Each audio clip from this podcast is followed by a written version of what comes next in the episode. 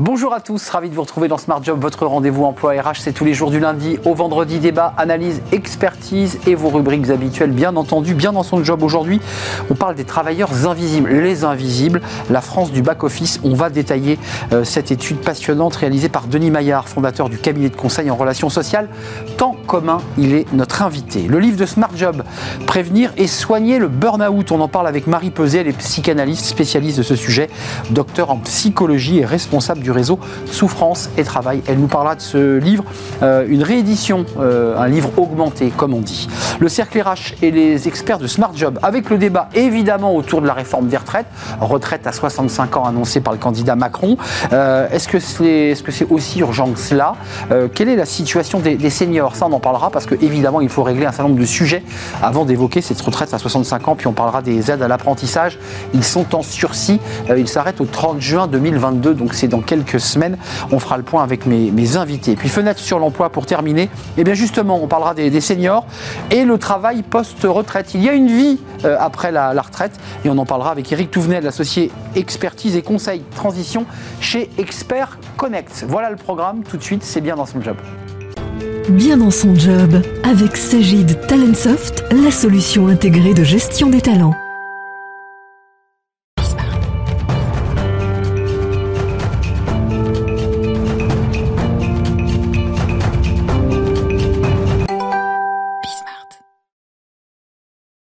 Bien dans son job. On parle aujourd'hui d'une catégorie de salariés dont on a beaucoup parlé pendant la crise Covid, ceux qui étaient, vous vous en souvenez, en première ligne. Euh, on les a baptisés les invisibles, on les a d'ailleurs baptisés avant, hein, par ce terme, bien avant la crise Covid. Euh, et on en parle avec vous, Denis Maillard. Merci de revenir sur notre plateau, euh, fondateur du cabinet de conseil en relations sociales Temps commun, et une étude passionnante à lire, à découvrir, faite pour la fondation Travailler autrement. je voudrais quand même qu'on vous situe parce qu'il y a une, forme de, de, de prolongation dans vos travaux, parce que vous aviez travaillé euh, à la fois sur les, gilets jaunes, euh, la promesse faite aux tiers États, quelle reconnaissance pour les travailleurs invisibles. Il y a tout un travail qui est mené par vous, sociologue, euh, sur, sur cette question. D'abord, un mot, ces invisibles, c'est qui, si on doit en faire un sociotype? Plus de femmes que d'hommes? Ils travaillent dans quel secteur? Qui sont-ils? Alors, une majorité de femmes, 54%, en France, euh, voilà, les sexes s'équilibrent. Là, il y a plus de, femmes, euh, beaucoup de femmes seules avec enfants. On les avait déjà vues, c'était la grande, la grande leçon, j'allais dire, du mouvement des Gilets jaunes, c'était l'importance dans le périurbain, euh, dans la France périphérique, de ces, ces femmes seules avec, euh, avec des enfants. Donc c'est une majorité de femmes. C'est ce qu'on appelle, enfin moi ce que j'ai forgé l'expression, le back-office de la société de service. C'est quoi le back-office? C'est toute cette infrastructure invisible, mais qui permet à la société de tenir. Donc c'est quoi les secteurs? C'est euh, la manutention, l'entreposage, le transport. Le nettoyage. Le nettoyage, bien sûr, tout le service aux entreprises, gardiennage, nettoyage, le soin, hein, le, ce qu'on appelait le secteur du care. Les soignants ont été euh, en première ligne, pour le coup, euh, vraiment, mais euh, il y a aussi le commerce. C'est toutes, ces, toutes ces, ces, personnes sans qui la société ne pourrait pas fonctionner. il y a quelque chose d'intéressant, c'est le 13 avril 2020. Le 13 avril 2020, c'était exactement il y a deux ans le président de la République avait fait un grand discours. Il avait dit euh, euh, notre économie tient grâce à ces personnes que l'on reconnaît si mal. Eh bien, il y avait une première mission qui avait été euh, menée par l'économiste Christine Herel et la DRH Sophie Moreau-Folenfant pour quantifier un peu, voir un peu qui étaient ces invisibles. Nous, on a voulu aller plus loin, comprendre comment ils vivent, comment ils travaillent, quelles sont leurs représentations. Et c'est cette étude qu'on euh, a faite auprès de 15 000 personnes. Alors, c'est intéressant parce que dans l'étude, vous démarrez d'ailleurs par tordre le cou aux méthodologies précédentes et vous dites, nous, on n'a pas fait la même chose. Donc, c'est 15 000 personnes avec des questions, on est bien d'accord, pour avoir une cartographie extrêmement précise avec des, des niveaux de détail très intéressants sur le montant, les rémunérations, le niveau des salaires. Alors, je ne sais pas si vous les avez pondérés parce que c'est un vrai sujet d'actualité entre si j'habite à Paris en Ile-de-France ou si ce salaire que vous évoquez là pour ces, ouvriers chauffeurs-livreurs à 2520 euros pour un foyer par exemple, bah, c'est pas pareil d'avoir 2500 euros à Agen que de l'avoir à Paris. Euh, c'est un vrai sujet, ça aussi. C'est un vrai sujet. On n'est pas en première ligne pareil. On n'est pas en première ligne pareil, mais euh, l'immense majorité de ces travailleurs ne vivent pas, n'habitent pas dans les métropoles. C'est des euh, personnes Ils- qui ils vivent travaillent dans le- loin. Ils travaillent loin, enfin ils habitent loin des endroits où ils travaillent. C'est prenez ce film qui s'appelle À temps plein avec Laure Calamy. Bien sûr. C'est typique de euh, ces travailleurs invisibles. Le film est, est- est- est vraiment très bien de, de ce point de vue. Il est haletant d'ailleurs. Voilà, c'est ça, c'est un thriller. C'est un thriller, ouais. Euh, et, et à temps plein, c'est vraiment. euh, elle cherche un boulot à temps plein, évidemment, mais c'est aussi le temps plein de sa vie qui commence le matin. Elle doit faire garder ses enfants, elle doit se dépêcher, prendre les transports, travailler, revenir. Et c'est ça la vie des, des- des invisibles. Je veux qu'on parle des autres catégories parce que vous les avez catégorisées, parce que ça commence par les invisibles, qui est un sujet que vous connaissez bien, puis ensuite il y a les préservés, les combattants, les inclassables. Mais un mot quand même politique, on est en pleine campagne euh, euh, présidentielle de- d'entre-deux tours. Euh, si on superpose les cartes, ces fameux invisibles, ces familles monoparentales, ces femmes seules qui travaillent avec des emplois parfois précaires, qui ne sont pas des emplois à temps plein, est-ce que si on superpose la carte des votes RN et ces espaces un peu oubliés de la République, est-ce que c'est les mêmes? Les cartes se superposent admirablement, j'allais dire. Euh, lundi matin, en regardant la, la- la- la- la carte du vote pour Marine Le Pen et la carte de l'abstention, les sociologies sont à peu près les mêmes. Je me suis dit, mais ces cartes-là me disent quelque chose. Donc je suis allé retourner voir la carte des invisibles et ça se superpose complètement. Les invisibles. Et on a posé la question dans l'étude euh, comptez-vous voter? Oui. Euh, il, euh, alors. euh, il nous disait qu'à 80%, ils avaient voté en 2017 et qu'à 86%, ils comptaient voter. Ce qui fait que dans le vote, euh, dans les résultats de Marine Le Pen dimanche soir, je crois qu'il y a une bonne part, pour ceux qui sont allés voter, une bonne part de ces travailleurs aussi qui, à un moment, euh, se retrouvent dans euh, la proposition faite par, par Marine Le Pen. plus de 26%, puisque ce sont les derniers chiffres du Conseil constitue d'abstention. Ça, c'est un vrai, un vrai enjeu, évidemment, pour les, les candidats. Et aller capter, je, je le dis de manière un peu cynique, mais d'aller parler à ces invisibles. On a le sentiment qu'il y a eu quelques entreprises qui avaient distribué des primes Tout à fait. euh, pour ceux qui étaient en première ligne. C'était des initiatives d'entreprise. Qu'est- Qu'est-ce que peut faire euh, un gouvernement, un État, pour ces Français qui sont en première ligne et qui tirent la langue? Alors bien sûr, ça c'est la question, euh, la question, euh, dire, qui revient euh, toujours et dont la réponse est, est- est- est- est loin d'être évidente. Clairement. si on avait une solution, ça serait, ça serait très simple. Ce qu'il faut bien comprendre, c'est que euh, quand on parle de, ces invisibles et d'une vie contrainte du matin jusqu'au soir, il y a euh, plusieurs questions qui se, qui se posent derrière. D'abord, c'est la question de l'aut- ce qu'on pourrait appeler l'autonomie sociale. Est-ce que je me sens autonome? Là, on voit bien sur euh, remplir euh, une, une, par exemple sa déclaration d'impôt, les démarches administratives. D'abord, un, euh, méconnaissance des aides, euh, lourdeur du langage administratif qui fait qu'on n'y comprend pas grand-chose, besoin d'avoir une aide pour euh, Comprendre, faire, euh, ouais. pour comprendre Bah oui. et faire tout un tas de démarches. Donc il y a- y, y une question d'autonomie sociale qui n'est pas, euh, qui est pas, euh, pas réglée. Et puis après, la- les perspectives, les perspectives d'avenir. Euh, Ouais, C'est quoi ma vie euh, devant c'est ça.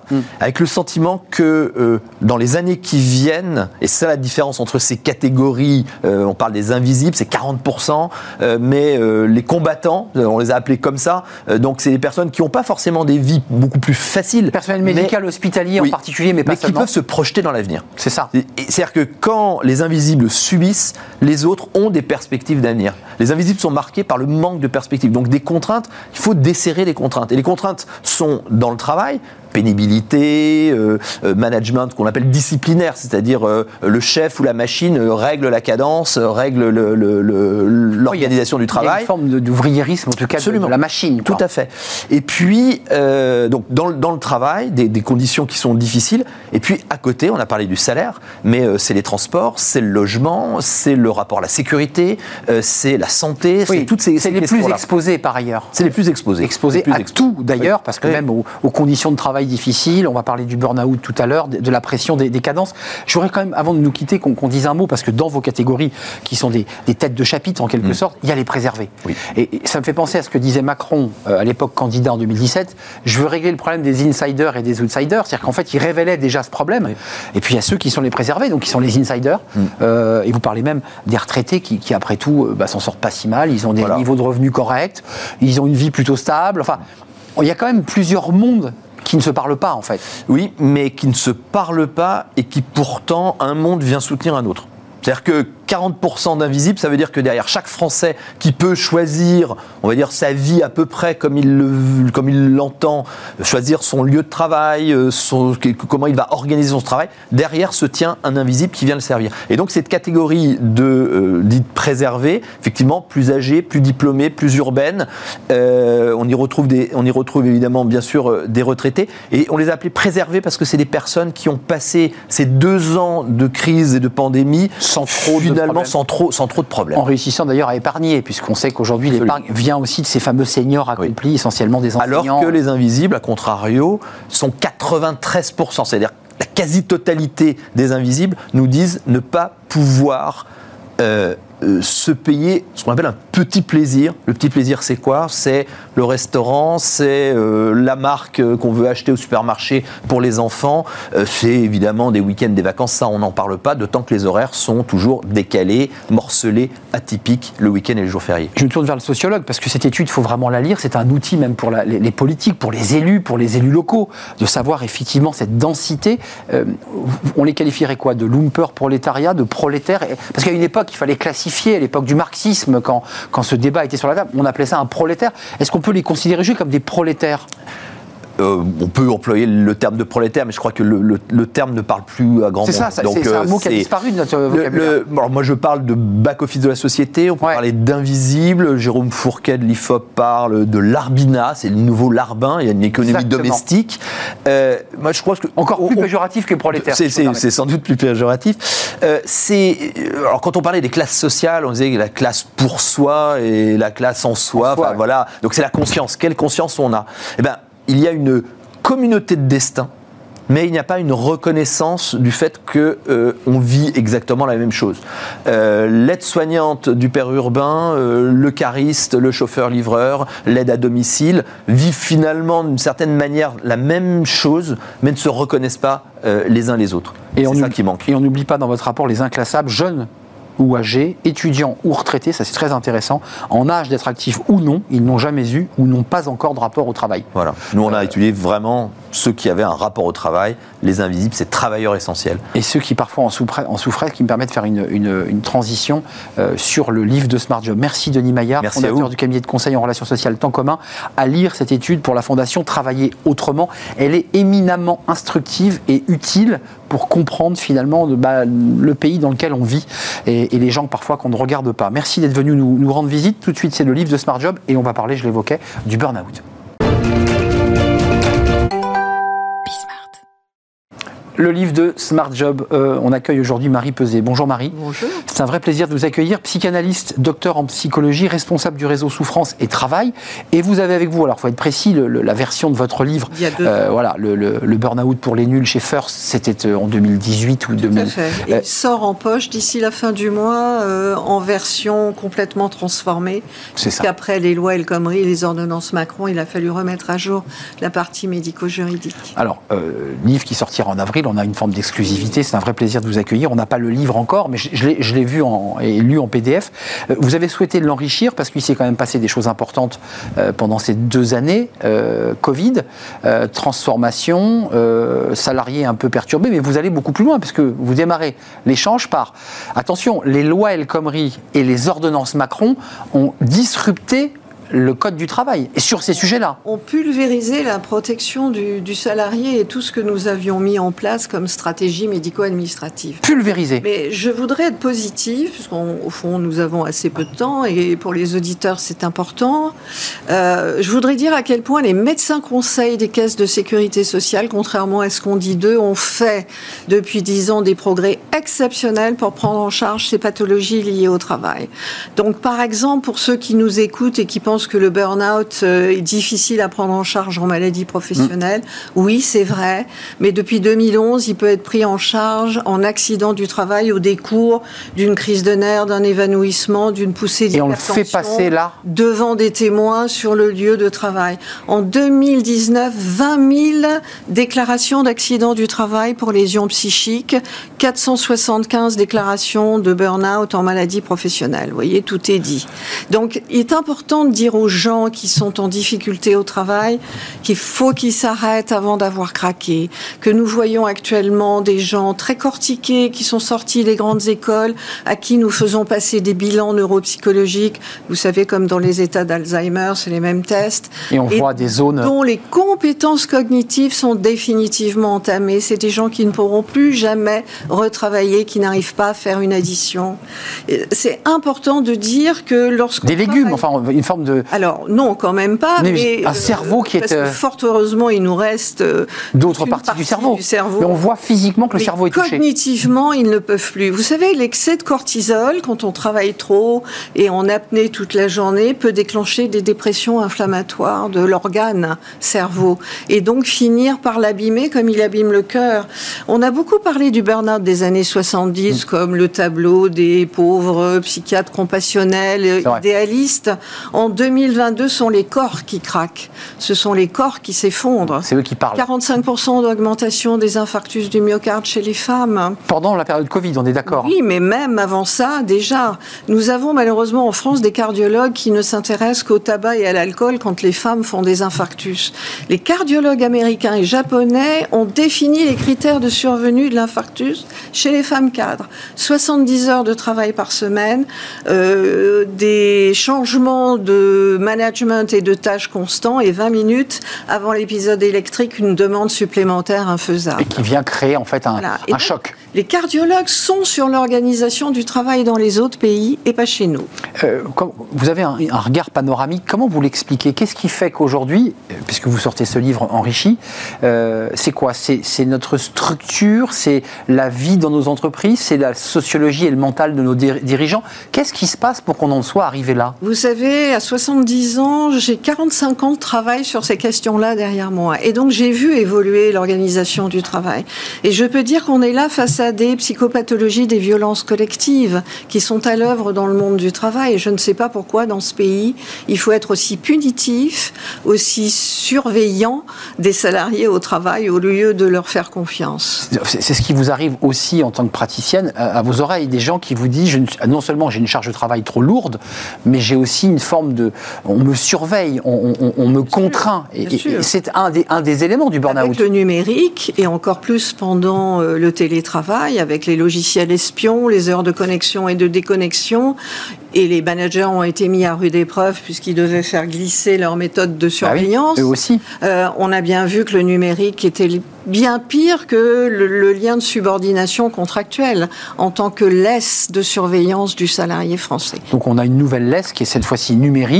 On est en train de développer euh, lentement mais sûrement le télétravail, Oui. qui provoque euh, lui aussi finalement de nouvelles déviances, de nouveaux risques. qui surtout hum, rend le- le- la frontière entre la vie privée et la vie professionnelle Floue. totalement poreuse, Hmm. alors qu'elle était déjà totalement mise à l'épreuve. Alors Marie Peset, c'est intéressant d'avoir quelqu'un qui travaille depuis, vous le dites, depuis euh, plus- presque 45 ans sur le sujet. Quel conseil vous donnez? Vous l'avez dit en introduction. Euh, on sent que ça monte. On- le burn-out, d'abord, euh, avant de vous poser ma question, est-ce qu'on est dans un mot valise un peu vaste Complètement. Parce qu'on l'utilise comme ça un peu à tout bout de champ. Bien sûr, et puis C'est le bon mot ou pas? Non, non, non. euh, il faudrait distinguer entre surmenage, épuisement professionnel, burn-out, pathologie cardiovasculaire. Le tableau est complexe. Et de surcroît, quand vous êtes dedans, vous glissez dans la partie étroite de l'entonnoir. Vous ne savez pas que vous n'allez pas bien. Les gens de l'extérieur essayent de vous le dire. Vous, vous voulez juste tenir jusqu'au lendemain matin. Donc tout ce que je peux dire, c'est qu'il faut être en- attentif à trois symptômes très précoces. Le repos qui ne repose plus, vous dormez tout le week-end, le lundi, vous êtes toujours aussi fatigué. Euh, le déplaisir d'aller au travail, qui n'est pas la peur d'aller au travail, qui elle concerne les situations de harcèlement moral. Mais ce métier que vous aimiez tant, c'est fini, ça commence à, à vous tomber du cœur. Et puis le recours aux produits. Et là, ça va aller euh, des capsules euh, sur le comptoir de la pharmacie, aux anxiolytiques, aux antidépresseurs, et puis suivant les tribus, amphétamine, cocaïne, vin blanc, euh, euh, crack, ecstasy. Tabac Vous savez que dans les grands abattoirs, européen, là où vous avez 45 secondes pour découper une carcasse de bœuf, la plupart des salariés sont sous crack et sous ecstasy pour tenir ce type de, poste. Et donc, c'est inhumain ce métier. On ne mesure. Il y a beaucoup de métiers qui sont devenus inhumains parce que on ne laisse pas aux gens le temps de faire correctement leur travail. Et la DARES, la direction des statistiques, à mon avis, les DRH d'entreprise ne lisent pas suffisamment, a publié l'année dernière une, une étude sur euh, le du burn-out. 40% des salariés français sont en conflit éthique de ne pas bien faire leur travail. Mmh, ce qui vous construit de vous-même une image très abîmée et vous ne vous reconnaissez plus dans ce qu'on vous demande de faire. Mais c'est troublant ce que vous nous décrivez, qui est un, tableau noir et sombre et vérifié avec vos chiffres, et certains nombres d'invités qui viennent sur notre plateau nous dire que globalement la vie est très très belle, que la transformation de notre société est en marche, que euh, grâce au numérique, grâce au télétravail, grâce à tout ce qui se passe devant nous, le monde est plutôt merveilleux. Et ça crée comme ça un choc un peu thermique, ce que vous nous décrivez. Vous savez, je suis une soignante, donc voir des gens qui ne vont pas bien ne me fait pas peur. Et je constate qu'ailleurs... Oui on préfère mettre toute cette poussière sous le tapis, ce qui est idiot parce qu'on finit par buter dedans. Les gens vont mal dans les entreprises et je pense que la période que nous vivons, y compris électorale, a bien montré les dissensions qui agitaient ce pays. C'est clair. Euh, il y a un vrai sujet. Vous démarriez en nous expliquant que les médecins de la Sécu faisaient un travail extraordinaire. Ils sont souvent brocardés d'ailleurs. On ne devrait pas. Et certains même avait évoqué l'idée de les supprimer. Enfin, vous avez suivi cette... non. Euh, c'est à l'entreprise véritablement de prendre en charge cette question parce que elle a, vous le dites, une responsabilité ou est-ce que c'est à la collectivité L41, 21, bah l'obligation de protéger la santé physique et mentale euh, des salariés en termes de résultats. Vous savez qu'en Suède, les chefs d'entreprise pratiquent l'échelle Karolinska, qui est l'échelle du stress euh, de l'Institut Nobel, et ils la font passer aux salariés. Quand un salarié a une baisse de notation, il part dans un centre de réhabilitation. Ma fille qui vit en Hollande, quand elle est en arrêt maladie, elle appelle son employeur, je suis arrêtée pour 15 jours, pas de papier. Il y a donc des pays où on fait confiance aux salariés et où on n'a pas besoin de tout surveiller. Euh, en un mot, vous nous dites quand même l'entreprise, d'un point de vue juridique, a une responsabilité. Est-ce qu'elle doit aller plus loin, au-delà même, c'est-à-dire faire des campagnes de prévention, faire des tests sur les salariés, qui pourraient d'ailleurs être interprétés comme une forme d'intrusion dans la vie privée? Vous savez, ces débats posés sur l'idée que moi, je n'ai pas à répondre à ce questionnaire, c'est intrusif. Est-ce que l'entreprise doit aller plus loin encore? Mais elle a l'obligation d'empêcher le risque d'advenir, c'est la loi. La loi est magnifique, elle dit qu'il faut adapter le travail à l'homme et hmm. pas l'inverse. Mais sauf que dans les faits, vous avez vos, ben vos patients qui viennent dans votre cabinet et qui vous disent euh, j'ai jamais eu de test, euh, on m'a jamais rencontré, on m'a jamais rien demandé. Et en même temps, vous voyez, euh, quand on arrive à des poursuites judiciaires, c'est là qu'on découvre que l'entreprise va être mise en danger parce qu'elle va perdre, parce que le raisonnement du magistrat n'est pas le raisonnement du DRH ou du chef d'entreprise. Hmm, il faudrait mieux éviter d'arriver devant les tribunaux et devant l'accident. C'est pour cela que le livre contient énormément de précisions médico-juridiques le burn-out, même si le titre vous le contestez parce qu'il est très très large, mais c'est un terme générique qui permet à tout le monde de comprendre. Pour les nuls, mais sorti en poche cette fois-ci. Et il sortira. Alors vous avez une date à nous proposer euh, fin, fin avril. Fin avril. Donc on va attendre encore une quinzaine de jours. Voilà. Et ruez-vous dans les librairies, en tout cas si vous voulez euh, aider un proche ou tout simplement régler. Euh, Augmenter, mais moins cher du coup. Augmenter et moins cher. Ça, c'est un argument de vente euh, donné par Marie Peset. Merci, c'est un vrai plaisir de vous accueillir. Psychanalyste et docteur en psychologie, responsable du réseau Souffrance Travail. Il y a un site internet avec beaucoup d'informations pratiques. C'est un vrai plaisir de vous accueillir. On fait une courte pause et on accueille mes invités, les experts de Smart Job. Bah là, on va parler un peu politique, évidemment, puisqu'il est question de la retraite à 65 ans. Ça veut dire quoi? Est-ce que c'est possible? Euh, Le président Macron a déjà légèrement rétropédalé. Et puis, on s'intéressera à l'apprentissage, parce que les aides à l'apprentissage sont en sursis 30 juin 2022. Qu'en est-il exactement et puis on parlera peut-être euh, de la pénurie d'emploi à la fin de notre émission. C'est juste après la pause. Venez nous rejoindre.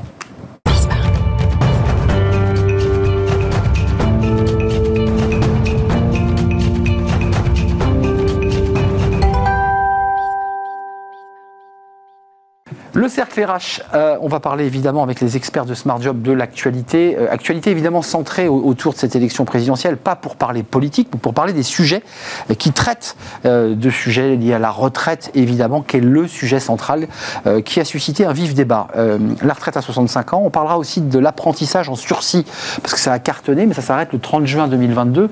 Et évidemment, il y a un vrai débat pour les aides aux entreprises qui ont joué le jeu. Et puis on parlera peut-être, j'espère qu'on aura le temps, de, la pénurie d'emploi, parce qu'il y a des entreprises entreprises qui vont démarcher en envoyant des lettres directement dans, les écoles, vont draguer les écoles, je mets des guillemets. Marine Balançard est avec nous, directrice générale du cabinet Ariséal, à, lire cet article dans l'Express, votre dernier, parce que vous écrivez beaucoup, euh, un article sur le télétravail et, la charge mentale sur les épaules des femmes. Absolument. Euh, c'est ça, un plus sollicité que les hommes et, plus déconcentré, dites-vous, que les hommes. Malgré elle, oui. Évidemment, pour, pour, toutes les raisons qu'on imagine, à, lire dans les colonnes de l'Express. Jean-Christophe Sibéras est avec nous. Bonjour Jean-Christophe, président fondateur de Newbridge, et puis par ailleurs avec une, vie professionnelle très riche, euh, tant à la NPE que dans les entreprises privées comme euh, Renault, si je ne m'abuse. Euh, AXA, AXA, Solvay, Rodia. Rodia. Bon, j'essaierai de les citer toutes la prochaine fois. Et puis avec nous, André Coupet. Ravi de vous accueillir, André. Euh, vous, êtes euh, vous avez écrit ce livre vers une entreprise progressiste euh, avec l'idée bah, qu'on peut créer du, profit en créant du bien-être au même moment, dans le même temps, dans la même entreprise. Avec des exemples concrets dans ce livre hein, d'entreprise qui, ça existe, ce n'est pas une utopie. commençons par les retraites, si vous en êtes d'accord, parce que la question qu'on se pose évidemment pour démarrer l'émission, c'est, vous l'avez tous entendu, ça a été les deux gros sujets, on l'a traité sur ce plateau, le RSA, euh, où les allocataires euh, bah, devront travailler, bon ça, ça a posé quelques soucis même d'un point de vue juridique, et la retraite à 65 ans. Le président a dit il faut travailler plus. Il était euh, à ce moment-là président. Il est aujourd'hui candidat. et puis très vite, en quelques semaines, voire même en quelques jours, il a rétro-pédalé.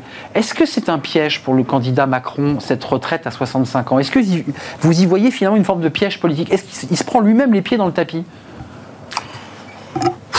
Écoutez, euh, Macron, on va, dire, euh, on va dire sa marque de fabrique, c'est quand même, plutôt à son honneur d'ailleurs, c'est de dire si je veux, faire quelque chose, je le dis avant. Souvent, les hommes politiques, euh, enfin, on entend dire que hmm. les hommes politiques font pas toujours ce qu'ils avaient dit. Et parfois, ils font des choses sans le dire. Voilà, il faut des choses qu'ils n'avaient pas dit. Bon, là, son truc, c'est de dire si je fais un machin, je le dis. Je le dis avant l'élection, c'est hmm. mieux, parce que comme ça, les gens ils choisissent. Puis une fois que je suis élu, j'y vais. Hmm. Parce que je me suis. Il prend l'élection au sérieux, c'est-à-dire c'est un engagement. Donc, il a ressorti la retraite euh, comme sujet, mais qui, qui, qui l'avait déjà. Ça faisait 4 ans qu'on en parlait. Hein. voilà. Il n'a pas réussi avec une manière, donc il reprend le truc. Il n'y a pas que 65 ans dans ses propositions, d'ailleurs. Il veut quand même tuer les régimes spéciaux. Oui, les, euh, les rétrécir. Un gros, qui est quand même un gros, gros problème, on va dire quand même, financier en tout cas. Et ça, euh, ça, ça, ça, reste. Ils ne sont pas tous en euh, déficit. Hein, il veut aussi que, si j'ai bien compris, augmenter les retraites minimum. Hein, les, à 1100 euros. Les, les 1100 euros. Aujourd'hui, quand même plutôt dans les, dans les 900, quand on a fait une, carrière, pleine. Donc les femmes, c'est pas exactement ça. Donc il veut faire un boost sur le, le minimum. Donc il y a une espèce de mix. Mais, j'ai bien compris. Hein. Euh, André Coupet, Marine Balançard, quand même, il annonce cette mesure, il lance le ballon, et puis quasiment deux jours plus tard, il nous dit bah, attendez, peut-être que ça 64, il faut renégocier, et peut-être qu'il faudra faire un référendum. Enfin, comment vous, vous regardez cette posture-là Moi, je suis désolé de, de voir que le débat tourne autour de chiffres. Donc on dira 64, 64 et demi, on va parler du 67 à partir duquel il faut hmm. faire de la décote, etc. Je, je, je, crois que fondamentalement, c'est bien sûr qu'il faut aller vers un régime qui s'équilibre et puis il faut tenir compte des réalités euh, de la vie. On a, on a, mais surtout, globalement plus longtemps. On ne pose pas le, le, vrai problème pour dire aux gens réfléchissons ensemble. On a, là, on propose un, un allongement de la durée du travail idée avec laquelle personnellement je suis d'accord, mais j'aurais aimé qu'on fasse un duo autour de l'allongement et de l'allègement hum. du travail, qu'on repense, qu'on remette la question qu'est-ce que ça signifie travailler aujourd'hui? Hum. Voilà. La relation au travail, le rapport au travail est en train de changer radicalement. La pandémie nous a donné l'occasion de voir qu'on pouvait imaginer des tas d'autres façons de, travailler, mais le, il faut nous donner un sens maintenant et se réorganiser autour de ces deux thèmes. Qu'on ne soit pas qu'un numéro des chiffres et de la décote euh, et, des calculs faits sur, euh, sur des, tables à, Bercy, c'est-à-dire au ministère de l'économie. Qu'est-ce que vous en pensez, Marine Balançard Parce que c'est vrai qu'il y a eu deux sujets pas. Les Français ont dit c'est pas très sexy quand même de nous dire que les gens au RSA vont devoir travailler et puis nous dire travailler jusqu'à 65 ans. Enfin, c'était un peu sec quand même. Hein. Voilà Mais c'est indispensable. enfin, on a un énorme problème, c'est qu'on a une baisse significative de la natalité. On a perdu 100 000 naissances par an depuis en 2021 par rapport à 1980. Il n'y a pas eu d'effet Covid. Hein. Rappelez-vous, on avait évoqué l'effet Covid de la natalité. Il n'a pas, pas eu lieu. Hein. Voilà. Et donc, de toute façon, il n'y a pas assez de jeunes pour financer nos retraites. Les jeunes ne travaillent pas assez parce qu'ils rentrent trop tard sur le marché du travail ou ils ne trouvent pas de travail. Et nous, Français, nous vivons de plus en plus vieux. C'est au-delà de 80 ans l'espérance de vie. Donc, de toute façon, il faut qu'on puisse financer ce régime de retraite. Et donc, il faut travailler plus. Et je regrette ce rétropédalage d'Emmanuel Macron. Ah, vous, vous dites l'inverse. Vous dites il, il aurait eu raison de rester droit dans ses bottes. Mais c'est même plus. Il faudrait presque travailler jusqu'à 67, 70 ans. Hmm. Voilà.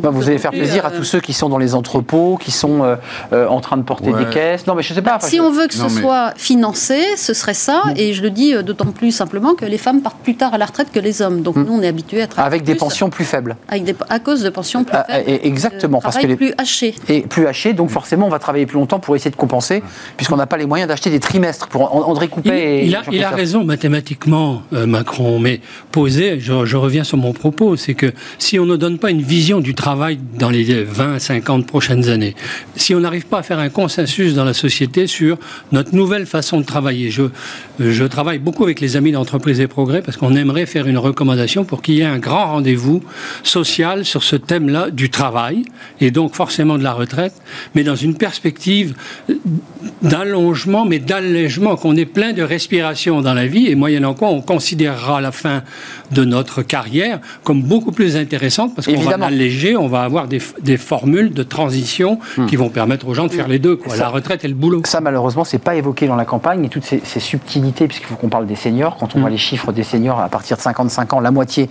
euh, sont soit en plan retraite, soit sont au chômage. Il y a ce chiffre. Excusez-moi, je ne veux pas faire le mauvais élève aujourd'hui ou celui qui le mauvais coucheur, mais euh, le régime général et Fonds de solidarité vieillesse, CNAV, enfin en tout cas notre caisse de retraite, elle, elle, se tarit, le déficit se tarit. Il était à 3,6 milliards par rapport à 2020, on est à 2,6 euh, là en 2021. Donc ça veut dire que globalement on a un problème, certes, mais il y, a eu vraiment une urgence à passer à 65 ans. Enfin, je, est-ce qu'on est vraiment dans l'urgence? Enfin, je veux dire, est-ce qu'il y a vraiment euh, le feu? Le problème, si vous voulez, c'est que euh, les réformes mettent du temps à produire des effets financiers. Parce que le train est lancé. Je veux dire, les gens, quand vous avez travaillé 40, 40 ans, vous n'allez pas leur dire le lendemain, euh, demain, ah, on t'a pas dit, tu devais repartir à 62, mais non, non, tu vas rester trois ans de plus. C'était le débat de la SNCF, vous vous rappelez euh, Voilà. Ah Donc euh, l'idée, c'est quand même de, de, de, de, lisser ça dans le temps, de faire un truc en entrée progressif, pour pas que ça soit un coup près pour immédiat pour les gens.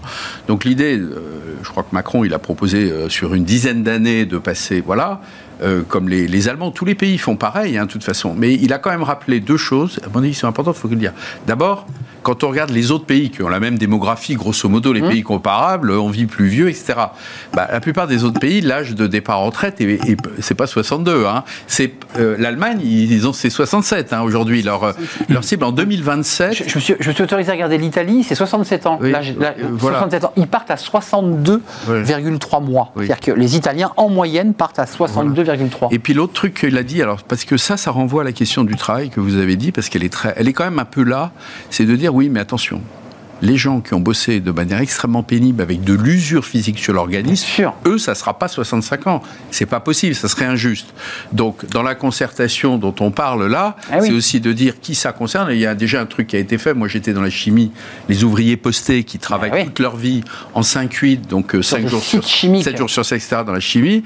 Bon, bah, heureusement, eux, on leur a dit, vous aurez un compte pénibilité qui fait que vous partirez pas à 62 ça ans. Ça pas, rassurez-moi, parce que le compte avait été lancé par Jean-Marc Ayrault, mais si chaque entreprise a un compte pénibilité? Non, non. La loi de 2014, effectivement, introduit le compte de pénibilité. Et quand vous êtes euh, travaillé, par exemple, euh, en travail de nuit ou en travail continu, déjà aujourd'hui, vous avez... Mais simplement, ça c'est un bon exemple. Vous, vous avez commencé à mettre des points dans votre compte pénibilité quand? En 2014.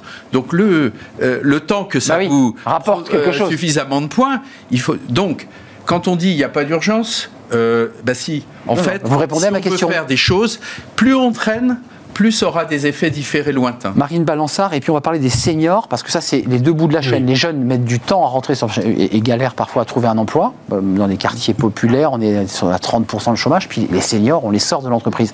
Euh, il y a urgence ou pas? Retraiter 20% de la population actuellement, et 30% à peu près en 2050. 30% de la population française. Donc on vieillit, on va vieillir. Mais donc c'est urgent. Oui, c'est D'accord, non, mais c'est intéressant que vous y répondiez.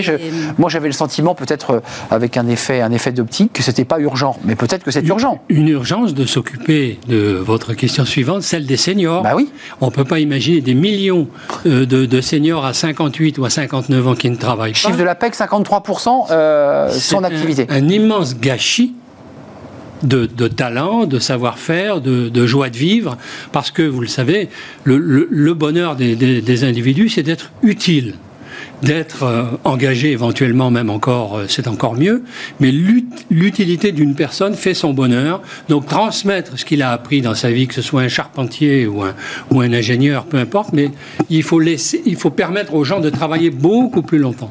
Emploi des seniors, 55,2%, c'est le taux d'emploi des 55-64 contre plus de 70. Alors on revient toujours aux comparaisons avec les pays du Nord et de l'Allemagne, plus de 70 dans les pays du Nord. Qu'est-ce qui fait, vous qui connaissez notre tissu d'entreprise, euh, qui l'avez traversé à travers plusieurs entreprises, on voit chez Renault, Renault a, fait des plans de départ pour, euh, pour les seniors. Euh, qu'est-ce qui fait qu'en France, on est différent de, de l'Allemagne ou des pays du Nord? Qu'est-ce qui fait qu'on n'intègre pas nos seniors? Tous les pays, en fait, alors plus ou moins, ont des systèmes qui permettent des départs anticipés, ah avec des méthodes extrêmement différentes. En France, on a, on a des leviers, il faut le dire, qui favorisent le départ des seniors. Ah, c'est contradictoire avec la retraite à 65. Non mais attendez, je, je l'explique. Petit A, il y a quand même beaucoup de gens qui veulent partir sans attendre. La demande, c'est pas que les entreprises qui. Voilà, il y a beaucoup de bah gens. voilà, vous dites la vérité. Et deux yeux, et deux yeux, mais moi je peux les comprendre. cest à dire, quand vous avez travaillé 35 euh, ans en usine automobile, bah, ça peut se comprendre. Bah alors donc ils n'ont pas envie de travailler jusqu'à 65. On va dire les cadres, etc., sur les professions intellectuelles, etc. Mais bon, moi j'ai quand même été beaucoup dans l'industrie. Quand le gars vous dit, attendez, moi je suis usé, je suis fatigué par la vie. On peut le comprendre. Les conditions de travail, quand j'ai commencé il y a 30 ans, mon dos il est cassé parce que j'avais des conditions de travail qui sont peut-être améliorées, mais à l'époque, fallait voir comment on bossait. Donc, j'ai été inspecteur du travail. Vous allez sur les halles de Ringis, vous regardez les mecs qui déchargent les camions, vous regardez les gars qui déchargent les trains de légumes le matin, qui dorment sur les quais.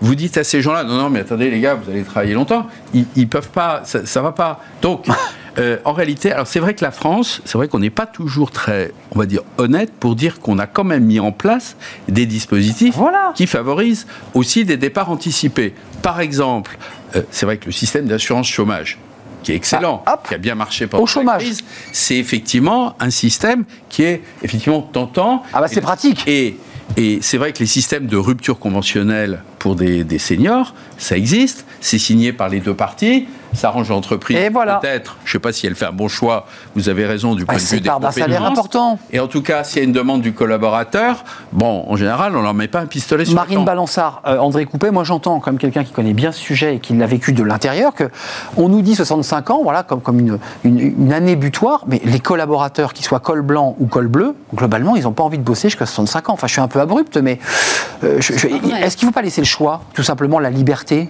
Mais déjà, en repoussant l'âge de la retraite, vous allez euh, desserrer cette espèce de tentation de, de partir plutôt à la Vous pensez en passant. Bah, c'est certain. C'est ce C'est-à-dire qu'on on, aura plus ce taux d'emploi euh, qui est très faible. Maintenant, et d'ailleurs, ça a beaucoup augmenté. Les 50-55 ans, on est passé de 30% qui travaillent à 50% en 5-6 ans. Donc, euh, non, c'est pas, c'est pas quelque chose qui doit arriver forcément de perdre son emploi à 55 ans. En tout cas, il faut que le gouvernement qui arrive le prochain, peut-être se penche vraiment sur les, des mesures peut-être moins faciles pour se libérer de seniors euh, arrivés à 52, 53, 54 Parce que c'est de ça dont on parle.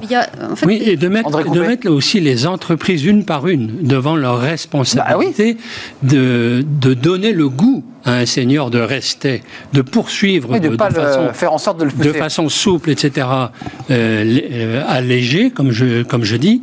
Mais il faut que les entreprises se mettent en question, justement, dans cette, dans cette fameuse question du rapport au travail, pour dire est-ce que vraiment j'ai une marque employeur. Je fais court hein, pour dire est-ce que j'ai un, monde dans mon entreprise qui, donne envie à des jeunes de venir chez moi, à des gens de bosser davantage, d'être plus productifs, etc. Donc c'est pas un piège pour vous, en tout cas, la question de ce débat des retraites, et vous êtes pleinement engagés, presque tous les trois, à des degrés différents, dans l'idée que de toute façon, on n'a pas le choix. Pour, Mais c'est un, un, débat adulte. Si vous voulez, soit on met les sujets sous le tapis, comme disait l'intervenante précédente, et puis on dit on verra bien, euh, qu'est-ce qui se passera, euh, la, fuite en avant. Euh, si on met les problèmes sur la table et qu'on en cause franchement, une élection, c'est quand même fait pour causer des problèmes. Hein. Hmm. Mais ça se qu'on n'en a pas beaucoup parlé, eh ben, des problèmes. Franchement, euh, s'il y a un gros sujet, eh ben, qu'on le traite, et puis qu'il y a un débat, c'est. Ou un référendum d'ailleurs. C'est très bien. Vu ah bah après, c'est autre chose. Ah bah oui, c'est le référendum sur le projet de loi ah, de la réforme des retraites. La question, la question, eh, eh. la question, c'est comment on fait des lois hmm. et par quels moyens on fait des ah lois. et ça, c'était l'autre. C'est l'autre volet. C'est l'autre débat, c'est-à-dire. Vraiment, je suis. Ça serait catastrophique, parce qu'on va retomber sur ce débat un chiffre. Ça sera oui ou non, je suis d'accord avec Alors, 64 J'ai un tout petit peu creusé avant, en préparant l'émission. C'est un, ça serait un référendum hmm. euh, sur le projet de loi dans lequel hmm. il y aurait parmi tous les articles, la retraite à 65, qui serait un, projet de loi beaucoup plus global. Hmm. Ce qui fait que ça reste éminemment complexe hein, pour, pour le français, eh qui va devoir se pencher sur le projet de loi sans ces amendements, pour être un peu précis. Donc ce qui fait qu'on est un peu référendum où vous dites, après tout, l'État, ou en tout cas ceux qui gouvernent, doivent imposer cette idée. Pour moi, je partage votre avis, le référendum serait catastrophique. Bon, ben voilà. Oui, mais attendez, en France, on a un problème culturel avec le travail. On veut travailler que 35 heures. Enfin, on nous dit qu'on veut travailler que 35 heures. On est une société de loisirs. On est le premier pays touristique d'Europe, quasiment. Hum, on était, oui, parce que là, ça a un peu baissé. attendez, le référendum, il passe c'est après le Parlement. C'est-à-dire on va d'abord au Parlement, devant les deux chambres. C'est la Constitution française. Donc le, le référendum, définitif. quand il y en a, on en a connu un certain nombre dans ce pays, c'est après un débat parlementaire devant les deux chambres. Mm. On peut soit faire le congrès, soit prendre le référendum, mais ça c'est quelque chose que... Avec un débat sur le référendum d'initiative populaire qui n'existe pas puisqu'il n'a pas été mis en place. Euh, et combien de votes... Enfin, il y a tout un débat sur ce référendum qui donne le sentiment que un pas de côté, un pas en avant, un pas en arrière. Tournons-nous vers l'apprentissage, je ne veux pas qu'on se quitte sans en parler, parce que les chiffres sont assez éloquents. Euh, l'apprentissage, clairement, à le vent en poupe, c'est près de 900 000 contrats d'apprentissage en cours fin 2021. Alors, il y a tout un débat sur les chiffres entre les sortants et les entrants, parce qu'il y a ceux qui finissaient leur apprentissage. Donc, il y a toute une polémique sur ce 900 000. En tout cas, euh, c'était 480 000 fin 2019. Donc, globalement, c'est réussi. Euh, il y, a un risque hein, qu'on supprime les aides. Oui, mais quel que soit le débat des chiffres, les chiffres sont bons. Très bon. Je veux dire, on a un résultat remarquable.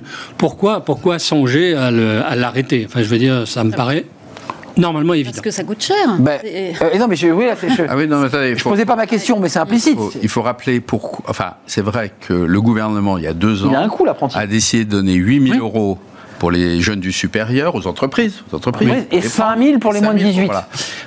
Avec 8 000 euros, moi je suis président d'un centre de formation d'apprentis. On a 3400 apprentis à Paris, donc j'ai vu tout de suite les faits. C'est vrai qu'il y a un certain nombre d'entreprises qui, qui se sont dit, et c'est très bien, vous avez raison, et c'est très bien, vaut mieux des jeunes en apprentissage que des jeunes qui passent leur temps sur un banc d'une école, parce qu'effectivement quand on se prépare à un métier, Ça, vous, êtes, senti. vous êtes meilleur. Donc de toute façon, c'est effectivement, euh, c'est une bonne chose. Effectivement, le, la question, tout ça, ça coûte de l'argent, parce que ça coûte à peu près 3 milliards de pas rien, 3 milliards. Euh, voilà. Et donc. Euh, il y a une étude qui disait que ça rapportait plus, l'apprenti finalement rapportait de l'argent à notre économie. Moi, je vais vous, dire, vu, hein. je vais vous dire, l'argent le mieux placé qu'on puisse avoir, c'est dans l'éducation et la formation. C'est ça l'investissement. Donc à mon avis, s'il y a des économies à faire, donc ça c'est le bon choix. C'est pas là. Et on touche pas à ça. C'est pas là. Marine Balansard, parce que c'est intéressant de, vous entendre sur ce sujet. Oui, ça fait deux ans qu'on privilégie une certaine partie de la population, mm. plutôt les personnes âgées, mm. au détriment de la jeunesse. La mm. jeunesse, c'est les forces vives, c'est notre avenir. Voilà. Et puis il faut libérer aussi dans l'apprentissage. Si vous interrogez ceux qui prennent des apprentis, il y a énormément de normes complètement absurdes. Et j'ai parlé à des garagistes qui prennent des apprentis mécanos, mais qui ont le droit de toucher à rien pour ne pas se blesser. Ils peuvent pas aller sur le pont, par exemple, ou lever le. Ils n'ont le droit de rien faire, à peine s'ils ont le droit de démonter une roue. Donc, euh, pour les mineurs. Voilà, des, normes absurdes. Donc, c'est ça qu'il faudrait un peu libérer en, France et privilégier cette jeunesse, effectivement, et leur donner euh, le goût du travail. Juste d'un mot, parce que vous êtes à la tête, enfin, en tout cas, vous présidez ce, centre des apprentis, un CFA, donc, 3400 jeunes. Vous êtes d'accord hein euh, Moi, je parlais effectivement avec un restaurateur qui avait un apprenti, il ne pouvait pas remettre une ampoule, il ne pouvait pas monter sur l'escabeau. Enfin, est-ce qu'on peut pas un, peu fluidifier? Alors après, il y a eu ce débat des jeunes de 12 ans qu'avait lancé Mélenchon en accusant Macron de vouloir envoyer des gamins au travail à 12 ans, ce qui n'était pas vrai en que traditionnellement en France, on a admis que quand on est des mineurs au travail, on est encore un pas un enfant, mais un mmh. ado, il euh, faut faire attention en matière de sécurité parce qu'on n'a pas forcément les réflexes ou la, prudence. Donc effectivement, il y a des règles, surtout sur le travail en hauteur, effectivement, qui sont différentes selon qu'on est un adulte, apprenti ou pas d'ailleurs, c'est pas, pas que pour les apprentis. Les règles en question, hein. si vous embauchez quelqu'un à 17 ans qui n'est pas apprenti, ça sera les mêmes règles. Il faut faire attention sur la question de la sécurité du travail parce que le jour où vous avez un accident au travail, euh, sur le bâtiment, beaucoup d'apprentis dans le bâtiment. C'est vrai. Dans un- une concession automobile, beaucoup d'apprentis dans l'automobile. Une voiture qui tombe. Euh, attention, les parents, l'inspection du travail. Donc, moi, je, je dis, avant de faire sauter des règles de sécurité, il faut être très attention, parce que moi, ce que je dis, en tant qu'entreprise, la sécurité, ça passe avant toute autre considération. Et puis c'est c'est Voilà. la tête d'un Et on CFA. apprend en faisant, on n'apprend pas en regardant. On n'apprend pas en ayant des accidents du travail. André est-ce que vous voulez faire le médiateur dans cet échange Non, je crois que vous avez raison, M. Siveras. Euh, on termine par euh, l'emploi. Alors, ce qui est intéressant, c'est qu'à la fois, il y a une sorte de très forte tension. On évoquait tout à l'heure les invisibles sur ces métiers en première ligne, puis en même temps, une pénurie d'emplois colossale, c'est-à-dire que l'économie continue à accélérer. Euh, J'ai vu que l'entreprise NGE envoyait là, dans, dans des écoles directement des lettres pour aller faire du recrutement, pour aller faire un dragage, au, au sens de- du dragage des, des- des fonds de, de, de- rivières ou de fleuves, pour aller chercher les jeunes. Vous soutenez, c'est une bonne initiative, ce qui veut dire qu'ils sont obligés d'aller vraiment recruter quasiment. euh, on n'a plus le choix, André Coupet. Non, non, on est dans un marché qui va être de plus en plus concurrentiel. Il y a, il y a une pénurie de main-d'œuvre, il y a une- un taux de fécondité qui qui est pas très élevé en France, mais enfin qui est encore assez bon, mais, Supérieur mais aux pas, mais pas mais suffisant. qui a baissé. Regardez, euh, c'est une bataille d'ailleurs qui sera mondiale. hein. Et euh, moi, je peux vous donner l'exemple du Canada, qui recrute en France des infirmières. Il y a, il y a quelques semaines, le, centre hospitalier de Montréal a fêté l'arrivée massive de 200 infirmières françaises qui venaient d'être recrutées pour, le, pour, le, pour Montréal. Je sais, ce que vous dites là est intéressant parce qu'on a eu des- une entreprise qui faisait du recrutement et qui replaçait ses infirmières. Et il nous disait on a une fuite des infirmières de France Oui. qui, qui n'en peuvent plus. Qu'est-ce qu'il fait? C'est la Non. marque employeur? C'est l'attraction du Québec? Enfin, Excusez-moi, Bon, je. il y a les deux. Il y a les deux? Il y a les deux. Euh, L'attraction du Québec, elle existe. Bon, il y a Oui, et pas pour les infirmières. un peu. hein, le Canada est un pays euh, fantastique. Bon, c'est un petit peu exagéré, je crois, mais peu importe. Il y a une proposition de travail qui est plus alléchante, plus intéressante. Le salaire? Non, pas seulement. Euh, la façon de travailler, une infirmière par rapport à son supérieur hiérarchique a une relation différente au Canada de celle de la France. Moins hiérarchique et verticale Moins que l'on a en dominant, France. dominé. Exactement, le médecin, euh, dirais, le mandarin. Très attirant. euh, hum, ça, c'est intéressant cette- cet exemple. Oui, c'est très intéressant. J'ai parlé à une entreprise, une start-up qui recrute ses informaticiens au Maroc, parce qu'elle n'en trouve pas en France. Donc, dans tous les domaines, euh, Mais il y a un problème, euh, a-. On a eu ce débat sur le plateau, mais oui. c'est un débat d'élection présidentielle, c'est-à-dire le, le marché du travail s'est mondialisé, qu'à un moment donné, euh, et on peut aller recruter en Pologne parce qu'on on a besoin de plombiers, sans faire de vilain jeu de mots. Enfin, ça va exactement à l'encontre de certaines positions de candidats qui disent on se referme, euh, on met des frontières et puis on met des policiers euh, aux postes frontières. Enfin, vous, vous évoquez finalement un marché qui bouge tout le temps. Vous avez, vous m'aviez invité il y a quelques jours, on parlait des perspectives Ah oui. euh, euh, dans le cadre des études de France Stratégie en Tout à fait. 2030. C'est exactement cela. Euh, avec les créations d'emplois qu'on qu'on prévoit, un million d'emplois en plus de population active d'ici 2030, une démographie, vous l'avez rappelé, qui baisse, parce que la France était le bon, un bon élève en matière de... Inférieur à deux. hein. Ouais, Donc, ouais, ouais, c'est pas bon ça, signe. le- ça le fait pas, les jeunes, c'est on n'arrive pas, le million, euh, on Donc l'a ça veut pas. dire qu'on va ailleurs chercher Et notre. donc, euh, et donc, si on ne fait pas appel à de la main-d'œuvre étrangère, et il y a des, se- des secteurs qui ont toujours fait ça. Regardez le bâtiment. Oui. Le bâtiment, c'est une- aucune maison en France euh, est bâtie euh, sans travailleurs étrangers. Donc, c'est notre tradition aussi. Donc, il faut qu'on soit capable de dire les choses et de dire si nous voulons des maisons, des constructions, des autoroutes, si nous voulons que euh, Ouais, oui. Il, va, il va bien falloir trouver ça et Finalement, c'est ça aussi l'histoire de la France. Mais le- je suis d'accord avec vous, hein. Oui, Il nous c'est faut- différent Mais ça fait, Marine Balançard- Là, c'est de l'intérim. hein, On parle d'intérim. Ouais, ouais. Enfin- C'est-à-dire que euh, des boîtes d'intérim, euh, notamment online, euh, se sont euh, super Oui, développées. en spécialisées, bien sûr. Voilà, au détriment d'ailleurs Non mais ça vient, ça vient, c'est orthogonal avec ce qu'on peut entendre de, de- de certains candidats. C'est-à-dire les gens viennent trois mois euh, Et ils repartent. chez eux, Mm. ils reviennent trois mois, ils repartent chez eux. C'est à la demande. C'est pas de l'emploi. Oui, c'est pas des gens qui viennent s'installer physiquement toute non, l'année. Non, non, voyons encore une fois derrière cette, cette problématique une impé- un impératif pour les entreprises de devenir attractives Oui. en termes de qu'est-ce que Bah, j'ai à offrir oui. à mon personnel d'aujourd'hui et de demain. Ce que fait l'hôpital euh, de. Quelle est ma proposition de valeur Oui. Enfin, L'avantage, c'est que les immigrés sont moins regardants. Il faut quand même le dire. Bah par rapport à la proposition de valeur de l'entreprise. Donc il y a une espèce d'efficacité là pour le coup de, du regard.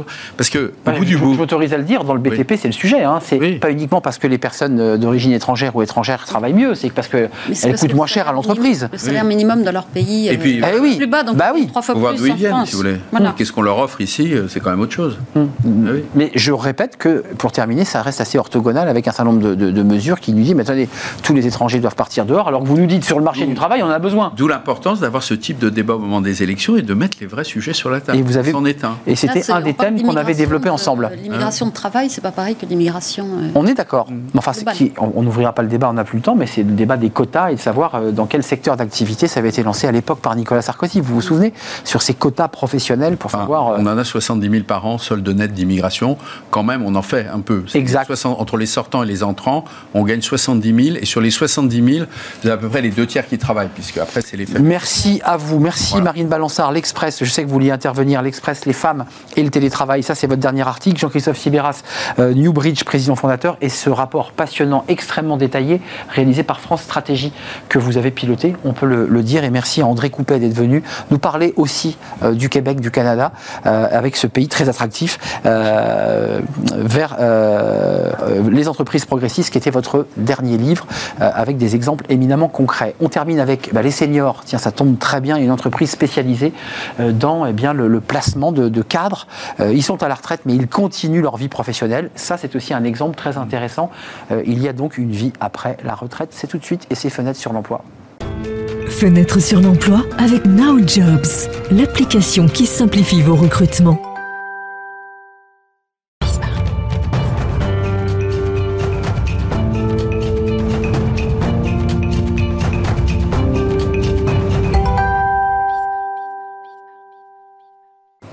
Fenêtre sur l'emploi, on reste un peu sur notre sujet. On ne parle pas des retraites à 65 ans, le débat politique, mais des seniors. Et on en parle avec vous, Eric Touvenel, associé expertise, conseil et transition chez Expert Connect. Ce livre euh, écrit à, six mains, hein, euh, oui, un 6, hein, on est, vous êtes trois, de 60 plus utiles, heureux et en pleine forme, le travail post-retraite, qui est le cœur de votre sujet, puisque vous vous placez euh, des retraités qui ont envie de continuer à travailler et de partager leur expertise, leur valeur ajoutée dans le cadre de missions plus ou moins longue. Euh, quand même, on a entendu quelque chose dans le débat, je sais que vous vouliez réagir. On avait un invité, Jean-Christophe Sibéras, et je sais que vous avez écouté ce débat, qui disait, mais en même temps, on, nous fait travailler, on va nous faire travailler jusqu'à 65 ans, mais, mais, mais il y en a quand même des dispositifs en France qui favorisent le départ de nos cadres à 52, 53, 54, 55. Il n'y a pas un problème là? Je ne sais pas s'il y a un problème, mais la, réalité, celle qui est, qui est, devant nous, en tout cas celle qu'on peut capter, euh, c'est qu'effectivement, il y a de plus en plus de départs à 55 ans. Bah oui. C'est une réalité et c'est, c'est en gros, ça, euh, non pas contradiction, mais ça, il y a un trouble entre le discours très général sur euh, l'entreprise est grande, l'entreprise a un discours RSE, l'entreprise favorise tout, tout toute forme Et en même temps, et en même temps, il y a ça. On peut comprendre le poids des contrôleurs de gestion, le poids de la concurrence internationale, la, la nécessité d'avoir des rendements, mais ça existe, c'est une réalité. Maintenant, moi j'ai écouté tout à l'heure dans, ce débat, pardonnez-moi, mais je trouvais très intéressant la question de la privation, de, la liberté en fait qui, euh, qui se posait. Il est vrai que, en tout cas, moi sur les populations qu'on voit le plus souvent, plus souvent des, plus souvent des cadres, comme vous l'aviez eu. Donc les fameux cols blancs que j'évoquais, que c'est fan marchand, parce que je sais que ça vous avait euh, heurté l'oreille. Oui, mais c'est, mais c'est vrai, il y a aussi quelque chose qui existe, qui relève de la lassitude et de la perte de sens il y a quand même des gens qui ont 55 ans. Et qui disent, moi j'en ai marre, je m'en vais. Oui, oui. On les met pas dehors. Et post-pandémie, c'est encore plus fort. Et ça, on a, on a pu euh, l'observer. Donc, on ne les pousse pas dehors. Certaines saisissent, et c'est d'ailleurs les mots qu'ils utilisent, c'est vrai. saisissent l'opportunité de partir à ce moment-là et d'inventer une nouvelle vie. Ça, c'est véritablement quelque chose auquel on croit chez Expert Connect. C'est le, fait euh, qu'à partir de 50, 55, 56 ans, bah, devant nous, on a au moins une quinzaine d'années de belle vie en forme. En tout cas, j'espère que j'en suis, euh, l'exemple. Euh, à l'occasion desquels on va pouvoir se réinventer une dernière vie professionnelle, faite de plaisir et, de choix. Donc j'entends que ce ne sont pas des salariés cadres ou pas d'ailleurs qui veulent, euh, qui se font mettre dehors. Ce sont des personnes qui, dans l'espace professionnel dans lequel ils sont, sont un peu au bout du rouleau, mais encore beaucoup d'énergie. Pourquoi Travailler euh, euh, comme indépendants sur des missions courtes, c'est-à-dire ils réinventent leur vie, mais continuent à travailler. Deux choses. Premièrement, ça c'est les personnes que j'évoque, celles qui sont volontaires pour le départ, c'est une partie de cette population sans que je puisse dire si elle est majoritaire ou pas. Oui, c'est difficile à savoir. Très clairement. Oui, effectivement, c'est la question du choix donc la question du sens, la question du pourquoi je fais un certain nombre de choses. Et les projets professionnels de ces, de ces seniors-là, on les appelait avant les pré-retraites. Ouais. Ils sont, mais je n'ai pas utilisé ce mot, c'est un vieux mot, on appelle ça les pré-retraites. Et souvent on entendait Ah, je suis pré-retraité, c'est-à-dire que globalement je suis pris en charge par la collectivité pour récupérer mes droits, chômage, mes droits euh, retraite. D'ailleurs, on avait même dit que le, que le chômage était un mode de financement des pré-retraites. Bah, euh, oui, on peut le dire d'ailleurs. On peut le dire. C'est quoi les secteurs? Parce que là, vous avez aussi une cartographie très intéressante de, de, ces fameux, non plus pré-retraités, mais de ces retraités très dynamiques qui continuent après. Ils vont où euh, et, ils se disséminent dans quel secteur? Alors, nous, ceux que l'on rencontre, c'est plutôt dans le monde industriel, mmh. industrie à cycle long. Euh, donc on y retrouve tous les secteurs de, l'énergie, du nucléaire, etc. On y retrouve euh, les secteurs de, de, la mobilité, donc construire des, construire des trains, construire des voitures, construire un certain nombre de choses qui, qui tournent, mais on, voit aussi les choses qui volent, donc euh, aussi construire des avions, construire des fusées, des, des satellites. Parce qu'ils apportent une valeur ajoutée. bien sûr. Ils ont une énorme valeur ajoutée. Bien sûr. Ils ont été à, à, à l'origine souvent des principales innovations concrètes, des principales constructions. Et donc ils ont un savoir particulier qu'il faut transmettre. Mais d'un point de vue du modèle, de notre modèle de société, est-ce qu'ils n'ont pas une meilleure place dans la situation que vous leur proposez, c'est-à-dire de mission un petit peu décentrée, que de rester dans une entreprise où ils ont l'impression de végéter, de plus progresser, de plus trouver leur place avec des jeunes qui poussent par le bas? Est-ce que c'est pas une posture plus agréable pour eux, pour apporter justement? Je ne sais pas si c'est une posture plus agréable, c'est une posture, je pense, à laquelle on devra s'habituer. Tout à l'heure, il était évoqué la question de l'espérance de vie. Les enfants qui naissent maintenant, ont une espérance de vie de 107 ans. Donc on peut imaginer que le temps va être long. Hmm. Et donc effectivement, imaginez... 107 ans 107 ans, Ah oui. C'est dans ce fameux livre qui a été, qui a été fait par deux, euh, deux professeurs euh, anglais qui s'appelle euh, 100 euh, Life... 100 Life... Oui, c'est ça une vie de 100 ans, pour faire simple, euh, qui Donc, avec beaucoup d'intérêt. Ce qui veut dire que toute les, la, façon d'observer sa vie, cette vie linéaire, etc., doit être revue à l'aune justement de cette espérance de vie. Euh, donc vous nous dites quand même qu'il faut, comme le disaient nos invités précédents, de réenchanter un peu le travail, parce que si objectivement à 55 ans on est au bout du rouleau et qu'on n'a qu'une seule envie, c'est de s'en aller de sa boîte, bah, il reste encore 10 ans si on veut faire 65. Donc il faut donner un peu de joie, un peu de plaisir. 15 ans, et je peux vous dire que les, que les, les seniors que l'on voit et qui s'y engagent, bah, on, les voit, on les voit différents. Épanouis. Épanouis, mais avec une forme absolument extraordinaire. Quoi. Et d'ailleurs, en comparant, j'imagine, avec la situation dans laquelle ils ont fini les six derniers mois dans leur boîte, oui. Euh, en se disant, j'étais, j'en pouvais plus. Quoi. Oui, c'est-à-dire surtout quand les gens ont imaginé leur départ, comme vous le savez, il y a une lassitude qui arrive beaucoup plus vite, qui ne fait qu'amplifier euh, ce phénomène-là. Mais c'est vrai que c'est un, un, véritable changement pour eux. Avant de nous quitter, Eric Touvenel, là encore une fois, je me tourne vers vous parce que vous avez une expertise. Est-ce que vous avez le sentiment qu'on augmente, qu'on accélère ce nombre de retraités? Est-ce que vous avez de plus en plus de ces retraités qui viennent vous voir et qui vous disent Je suis en pleine forme, j'ai une valeur ajoutée, je veux contribuer à apporter ou pas? Alors je ne sais pas si on est représentatif du tout, mais on est représentatif de notre activité, comme on est les seuls. Euh, oui, c'est pour ça que je pose la question. Donc on, peut en parler. Euh, si je prends un chiffre, euh, notre croissance cette année est de l'ordre de 40%. 40%, oui. Alors que l'an dernier, une année encore ouverte par la pandémie, elle était déjà de 15%. Donc, ce qui veut dire que c'est de la véritable croissance, c'est pas du, c'est pas du rattrapage. Et effectivement, beaucoup, beaucoup de, ces retraités viennent par les entreprises avec lesquelles nous travaillons, mais également directement, direct, en, s'inscrivant sur notre site. Donc ça cartonne et donc il y a une prise de conscience de ces retraités qui veulent continuer, grâce à votre structure, à retrouver une mission. Et qui imaginent des vies tout à fait différentes, faites de, faites de plaisir, de petits enfants, de bateaux à la Trinité-sur-Mer, de, euh, de transmission de savoir professionnel. Joli mot sur les, sur les transmissions. C'est un très joli mot. On terminera sur ce, sur ce mot. Merci Eric Touvenel d'être venu nous rendre visite. Merci Arnaud. Euh, expert associé chez Expert Connect, dont on avait déjà parlé il y a 15 jours. On parle beaucoup de vous hein, sur le plateau. Tant mieux. Eh ben, et en bien d'ailleurs. Merci à vous, merci à vous qui nous regardez, merci pour votre fidélité, merci à notre ami réalisateur, merci à Héloïse euh, au son, merci à Fanny Griesmer et merci à Lily euh, pour cette émission. merci à vous et merci pour votre fidélité. Je vous dis à très très bientôt. Bye bye.